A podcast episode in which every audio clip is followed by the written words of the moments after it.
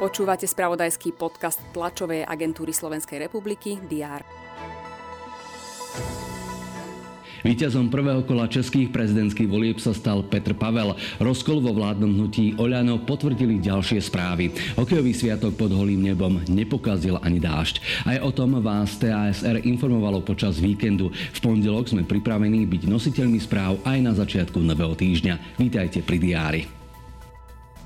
Vláda by mala na dnešnom rokovaní vyriešiť problém s vysokými cenami energií pre podnikateľov a prevádzky, vrátane školských jedální a ambulancií lekárov.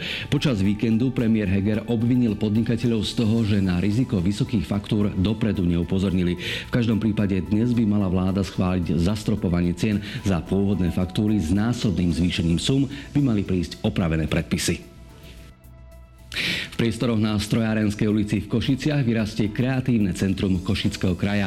Predseda tamojšieho VUC Rastislav Trnka dnes podpíše zmluvu so zhotoviteľom rekonštrukcie.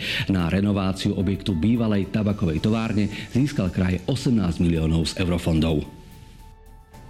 Vo švajčiarskom Davose sa dnes začne tohtoročné zasadnutie Svetového ekonomického fóra. Už vyše 50 rokov sa tam stretávajú poprední podnikatelia, svetoví politici, vybraní intelektuáli a novinári a diskutujú o najväčších problémoch, ktorým čelí svet. Noci nášho času začal 111. ročník tenisových majstrovstiev Austrálie. Spravodajstvo TASR podrobne priblíži, ako sa v dvojhrách prvého kola darilo na Australian Open slovenským tenistom. Kristýna Kučová nastúpila proti ruskej Schneiderovej a vyzývateľom Alexa Molčana bol švajčiarsky veterán Vavrinka. Tretí pondelok v januári, teda ten dnešný, je tzv. modrým pondelkom a údajne najdepresívnejším dňom v roku. Tak nech to platí len v rovine teórie. Majte pekný a úspešný začiatok týždňa, ktorý v rovine informácií budú držať správy TASR. Nájdete ich na portáloch teraz.sk a TASR TV.